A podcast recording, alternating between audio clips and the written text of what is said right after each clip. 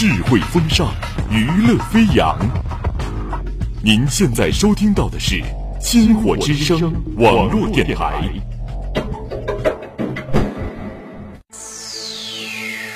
欢迎参加属于周末的周末私人听觉革命，感受异域风情，畅游辽阔天地，音乐带你去旅行。喜欢你，给我你的外衣，让我想躲在你身体里。喜欢你，借我你的数字。爱聊天，这里是音乐大咖秀，欢迎各位每周准时收听我们的节目，我是主播蚂蚁，我是主播柚子。不知道大家在刚刚听到我们这个节目开头的这个音乐有何感想呢？有什么感想呢？大家对好不好奇我们的声音是从何而来的呢？好，我们为大家解个谜啊！我们今天请到这两位大咖呢，就是一位是在我们的校园内的各大主持，呃，非常 叱咤 风云的。贤成举小贤，好，另一位呢，就是在我们的到的歌手大赛，对对对的风云人物，这一位呢，就是我们的刘子凯小凯，对对对，然后来二位跟我们大家打一个招呼吧。Hello，大家好，我是贤成举小贤。Hello，大家好，我是刘子凯，小凯。不知道大家知不知道，他是我们这一届校园歌手大赛十佳歌手的第五第五名，第五名，对，也是一个非常好的成绩了。要知道，我们这个呃校园歌手这个十佳歌手这个大赛呢，它的竞争是非常非常激烈的。我想知道，就是因为我们这个比赛，它一开始是受一个疫情的一个影响嘛，那么你在那个比赛初期的这个准备上，你是就是怎么打算的呢？因为它只是一个呃线上的一个音频选拔嘛，嗯，那你在一开始的时候，你是怎么去做这么一个准备的呢？呃，因为当时，呃，这个我刚知道这个事情的时候，还是这个主播告诉我的 啊，然后呃，因为当刚知道这个事情的时候，我是不知道准备什么歌曲的，因为在前期的准备中，嗯，我是本来想这个唱自己创作的歌曲，但是我就觉得这个准备不足，所以说，呃，我就想这个从我一些听的歌曲中，我想什么风格可以适合这个前期的准备，比如说初赛啊、复赛啊、决赛啊这三个环节，我要去准备什么样不同类型的歌曲来这个啊博得评委们的喜欢，然后博得大家的喜欢。然后其实这个嗯是一个自己也是一个对于自己听歌的一个品味和一个感官上的一个考验吧。就是你要唱一首歌曲的话，必须把这个情感表达出来，就是因为你喜欢这首歌，所以说你才能把它的情感就完全的这个啊、呃、去表达出来。是的，而且它是受疫情影响，跟这个初赛的选拔方式跟往届也有了一个很大的一个变化。对，像以往的话，我们会是一个线下的一个选拔，是跟评委之间一个面对面的一个交流和沟通。然而这一次呢，咱们是除去了一些呃其他的一些客观因素，可能就主要是听你的声音、你的音乐到底是怎么样的，所以说这个还是比较考究的。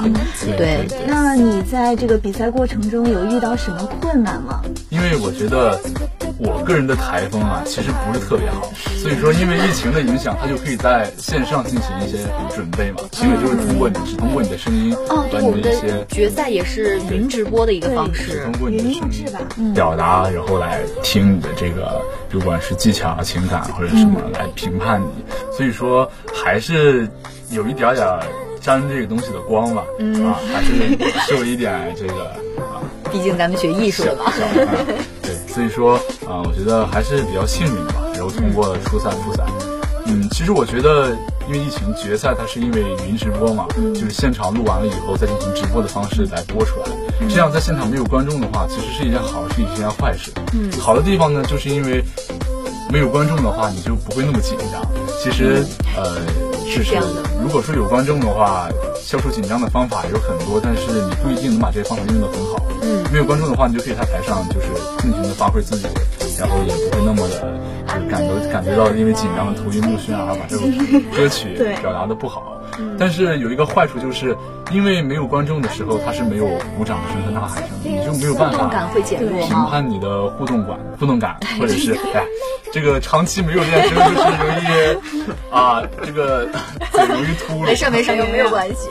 所以说，我觉得它是一件好事，也是一件坏事。因为有观众的话，他会在你歌曲高潮的时候，观众的鼓掌声、呐喊声是会对你的歌曲有一些帮助的，去更好的达到那样一个感情的一个高点。观众对你的反馈呢，也是一个对你自己的激对，可。能对于我们的参赛者来说，这个现场观众的反应可能就是最大的认可了。对对对，可能就是现场比赛那种体验感，就可能没有就是观众在下面那种那么的直接，没有没有那么好了。嗯，没错。那我们的小贤呢，也是参加了我们这个歌手大赛的这个主持。是的，我是参加了，是呃，是主持了去年的，呃，学校的声音大赛的一个外场主持。哦，那你能说一下，就是当时是怎么知道这个主持的呢？然后那个主持有什么经验可以给我们分享一下吗？呃，当时因为这个主持是需要一层选拔的，嗯，然后呃，选拔过去之后，当时一看是出了五个主持人，就很好奇，就是一般就是主主主舞台就是四个主持人嘛，嗯，然后老师就通知我说我是外场主持。但我我就在想，因为我们的声音大赛的呃那个演出的地方就是在大礼堂嘛，嗯，就是怎样是怎样在一个大礼堂能够设置一个外场主持，是一是一个对我的一个考验，对是的是的呃，我是一个什么样的作用呢？就是调节气氛，嗯带动气氛，在呃整场比赛的中间出现，嗯。然后把人们就是觉得啊有点累的那种心情啊再调动出来，嗯。然后呃包括抽奖呀之类的。我记得当时前两次彩排的时候，我一直没有找到状态，因为嗯。呃其实外场主持他不只是让你去吼去有热情，呃其实一个人能够 hold 住整个大礼堂的观众是很难的。更需要去考虑到观众的那个情绪，去感受他们的情绪，来考虑怎么去处理，是吗？这个，那那你觉得就是，呃，我们的这个大赛类的比赛跟那个晚会类的比赛主持，那它的区别，你觉得是在哪儿呢？呃，其实我觉得晚会类的主持更庄重，主要的就是要在台上要显得更隆重、端庄、重大气。啊、而这个比赛类的主持呢，是因为你作为主持人，你不仅仅是要能够把控住全场整个比赛的流程，比如说有选手因为一些原因出现了一些环节上的漏洞，或者是你抽奖的时候出现了一些错误，你都要作为主持人，你都要从头到尾去把控这个。对，而且像咱们这种音乐啊、声音类的比赛，可能更需要去注意这些。而且有一些呃，可能选手他在比赛途中，他的嗓子或者身体出一些状况，可能我们的要做一些这种应急的处理。现场是的，是的，是的，这也是非常重要的。嗯、那么我们再来看，回到小凯这边。哦，我们说完了校内，那我们就提提校外的些事情了。在大一的时候参加过《明日之子》的海选，据说也拿到了一个很不错的成绩，是吗？来，我们跟我们分享一下这个经历。这个事情啊还是有点尴尬，因为我进入了咱们这个重庆地区的试镜环节嘛，嗯，一百左右个人，差不多一百左右的人。当时，嗯，包括就是身边的一些同学啊，或者是认识的人啊，其实都去了。嗯嗯，一开始的时候，因为他进行了第一波的那个筛选嘛，筛选就从川外站，他设了很多学校的站，比如说什么重大、西南，啊，重庆交通，在每个学校设一个站点。嗯当时我去海选的时候是在咱们学校，嗯，去了以后呢，当时还有点紧张，在里面唱了两首歌曲以后他，是他是在哪里就是设置的场地？他是在教学楼里面一个教室里面。哦，那你觉得他对那个声音的那个，因为咱们的教室那个回声还是比较大嘛？你觉得他对你这个还有有有很大的影响吗？其实没有多少影响，因为咱们教室里面有一个回声的声音，嗯，但是回声的声音正好可以其实有把共鸣对吧？把这个声音变得要好听一点。所以说，咱们学校这个教室这个环节还是比较好的。当时选角的时候是去了一个嗯，这个这个公司的一个选进的一个导演，嗯，还有咱们学校的一些特派员什么的，然后去的选学。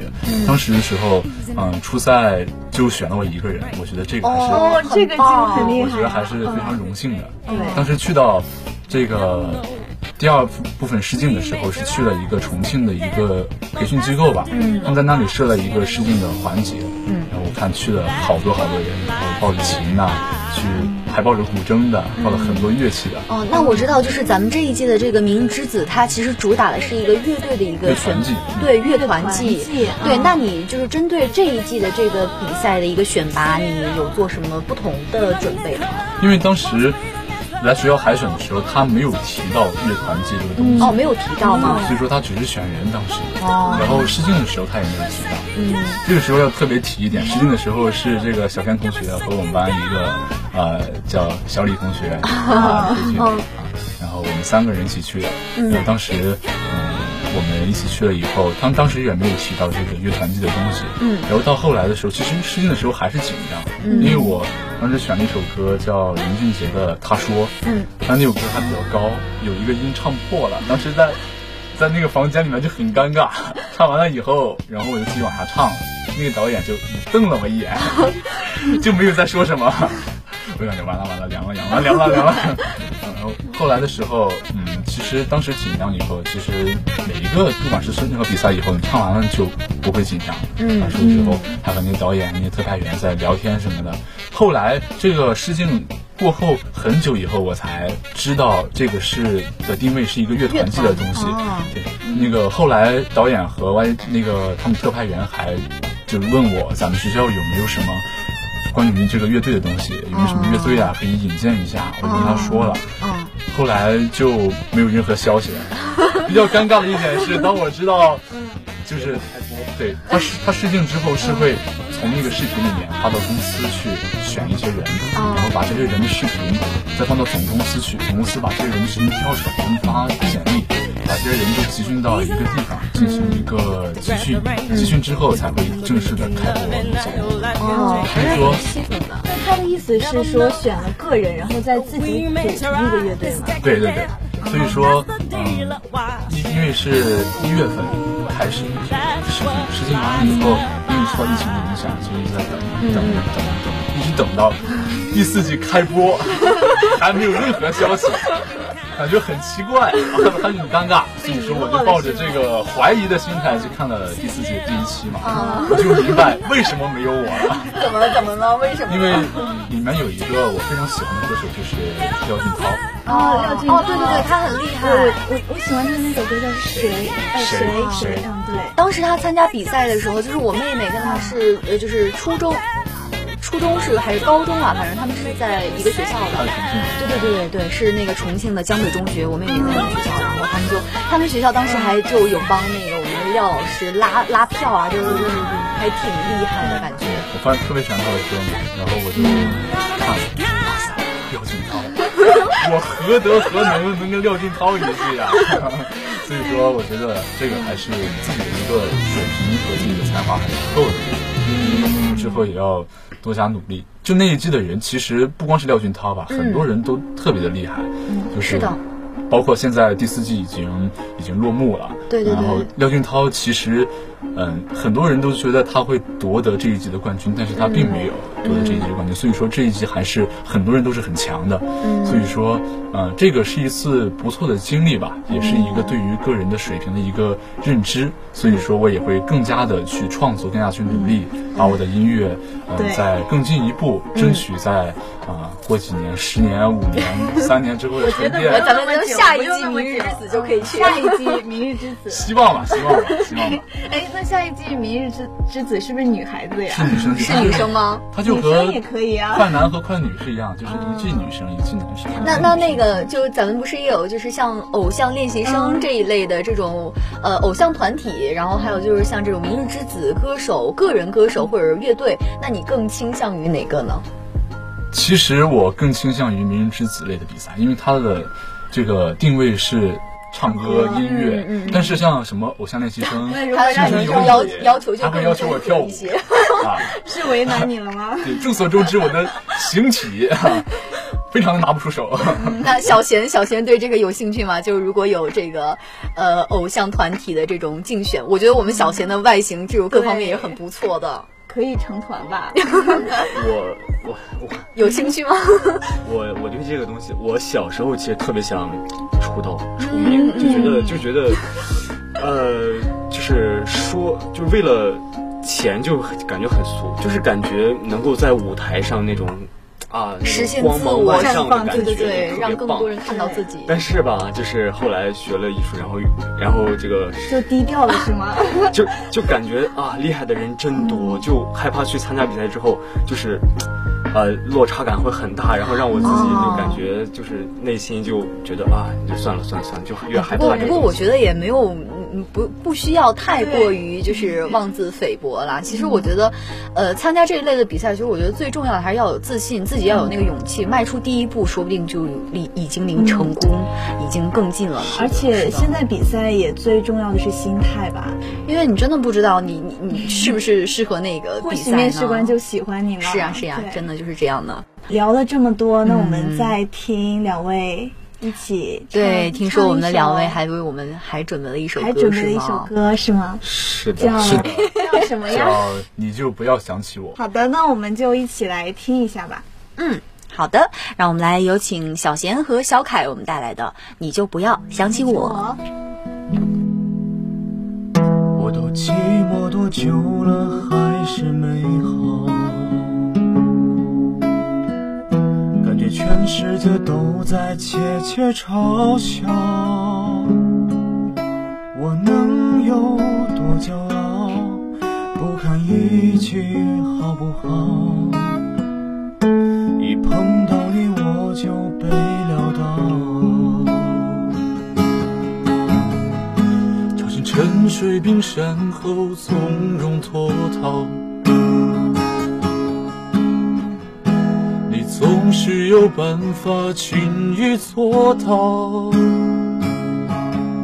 一个远远的微笑，就掀起汹涌波涛，又闻到眼泪沸腾的味道。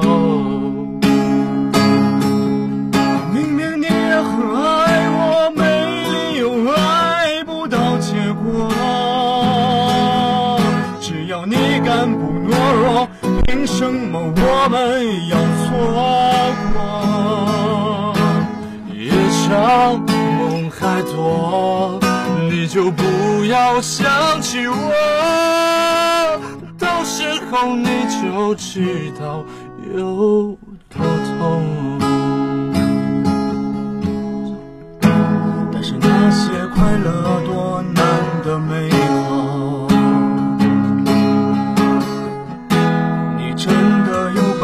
办法舍得不要？才刚成真的梦，转眼就会灭没掉。祝福你真的可以睡得好。明明你也最爱我，没理由爱不到结果。只要你敢不懦弱，凭什么我们要错过？夜长梦很多，你就不要想起我，到时候最好别来要认错，你就不要